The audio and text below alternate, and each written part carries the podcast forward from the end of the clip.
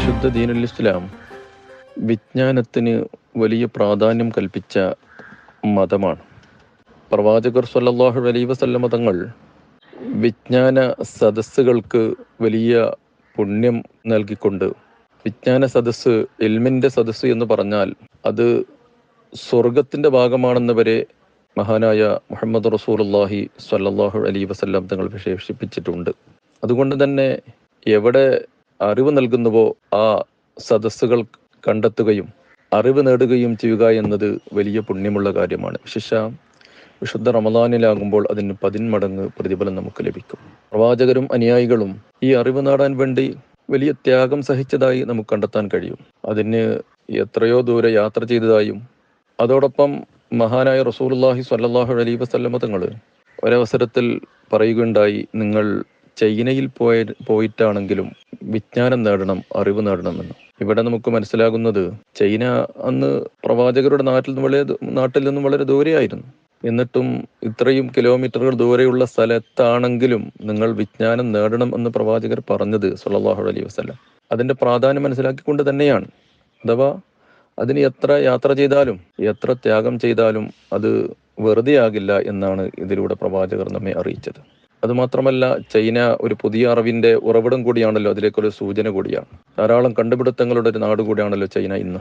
ഒരവസരത്തിൽ ഡമസ്കസിലെ ഒരു പുരാതനമായ ജുമാഴത്ത് പള്ളി. അവിടെ മഹാനായ അബുദർദാഹ് റലിയല്ലാഹു അൻഹു വിജ്ഞാനം പകർന്നു നൽകിയാണ് തന്റെ ശിഷ്യന്മാർക്ക്.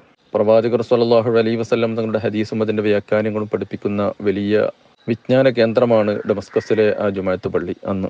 രാവിലെ ഏകദേശം ഒരു ലുഹ സമയം ഒരു എട്ട് എട്ടര മണി സമയത്ത് ഒരു മനുഷ്യൻ കയറി വന്നുകൊണ്ട് മഹാനായ അബുദർദാഹ് റലിയല്ലാഹു അൻഹുവിനോട് സലാം പറയാണ് സലാം അലൈക്കും യാ അബുദർദാഹ്. ബഹുമാനപ്പെട്ട അബുദർദാഹ് റലിയല്ലാഹുനു അലൈക്കും സലാം എന്ന് സലാം അടക്കി ഈ വന്ന മനുഷ്യനെ ഒന്ന് ശ്രദ്ധിച്ചു നോക്കി. ഡ്രസ്സൊക്കെ ദീർഘയാത്രയുടെ അടയാളം മുഷിഞ്ഞിരിക്കുന്നു. മുടിയാണെങ്കിൽ ജടകെട്ടിയിരിക്കുന്നു ദീർഘയാത്രയുടെ എല്ലാ അടയാളങ്ങളും അദ്ദേഹത്തിന്റെ ശരീരത്തിലുണ്ട്. ഇത് കണ്ട അബുദർദ ഹർദിയല്ലാഹുവിന് ചോദിച്ചു അല്ല നിങ്ങൾ വലിയ ഒരു യാത്ര കഴിഞ്ഞ് ഒരു യാത്ര ചെയ്ത് വന്ന ആളാണെന്ന് തോന്നുന്നല്ലോ നിങ്ങളുടെ ശരീരഭാഗവും ഡ്രസ്സും മുടിയൊക്കെ കാണുമ്പോൾ?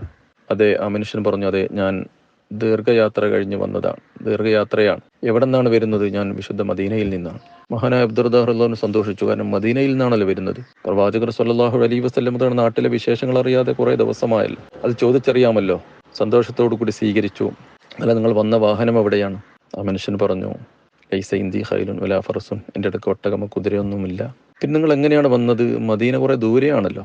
ആ വന്ന മനുഷ്യൻ പറഞ്ഞു ഞാൻ ഏകദേശം രണ്ട് മാസവും ഏതാനും ദിവസങ്ങളായി മദീനയിൽ നിന്നും യാത്ര പുറപ്പെട്ടു. നടന്ന് നടന്ന് ക്ഷീണിതനായിക്കൊണ്ടാണ് ഞാൻ ഇവിടെ വന്നത്. ഉടൻ അബ്ദർദാഹു വളരെ വിഷമത്തോടു കൂടി ചോദിക്കുകയാണ് അല്ല നിങ്ങൾ മദീനയിൽ നിന്നും നടന്ന് ക്ഷീണിതനായി ഇവിടെ വന്നതാണോ?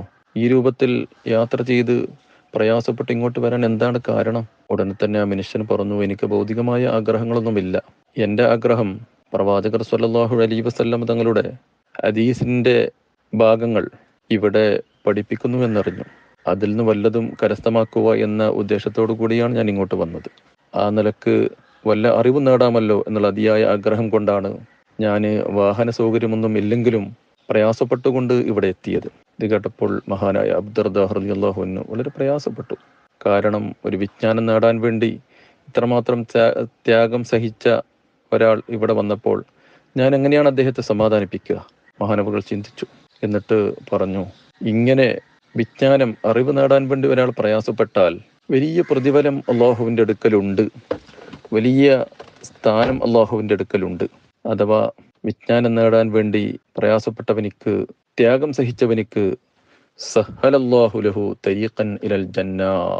അങ്ങനെയുള്ള ആളുകൾക്ക് അള്ളാഹു സ്വർഗത്തിലേക്കുള്ള വഴി എളുപ്പമാക്കി കൊടുത്തിരിക്കുന്നു എന്ന് പറഞ്ഞുകൊണ്ട് ആ മനുഷ്യനെ സമാധാനിപ്പിക്കുകയാണ്. ഇവിടെ നമുക്ക് മനസ്സിലാക്കാനുള്ളത് അറിവ് നേടാൻ ഇസ്ലാം കൽപ്പിച്ച സ്ഥാനമാണ്. വിജ്ഞാന സദസ്സുകളിൽ എത്തിപ്പെടാൻ ആ സ്വർഗ പൂന്തോപ്പാണെന്ന് വിശേഷിപ്പിച്ച ആ വിജ്ഞാന സദസ്സുകളിലേക്ക് എത്തിപ്പെടാൻ അതിന്റെ മഹത്വമാണ് പ്രവാചകർ സല്ലാഹു അലൈ വസല്ലമ തങ്ങൾ നമ്മെ പഠിപ്പിക്കുന്നത്.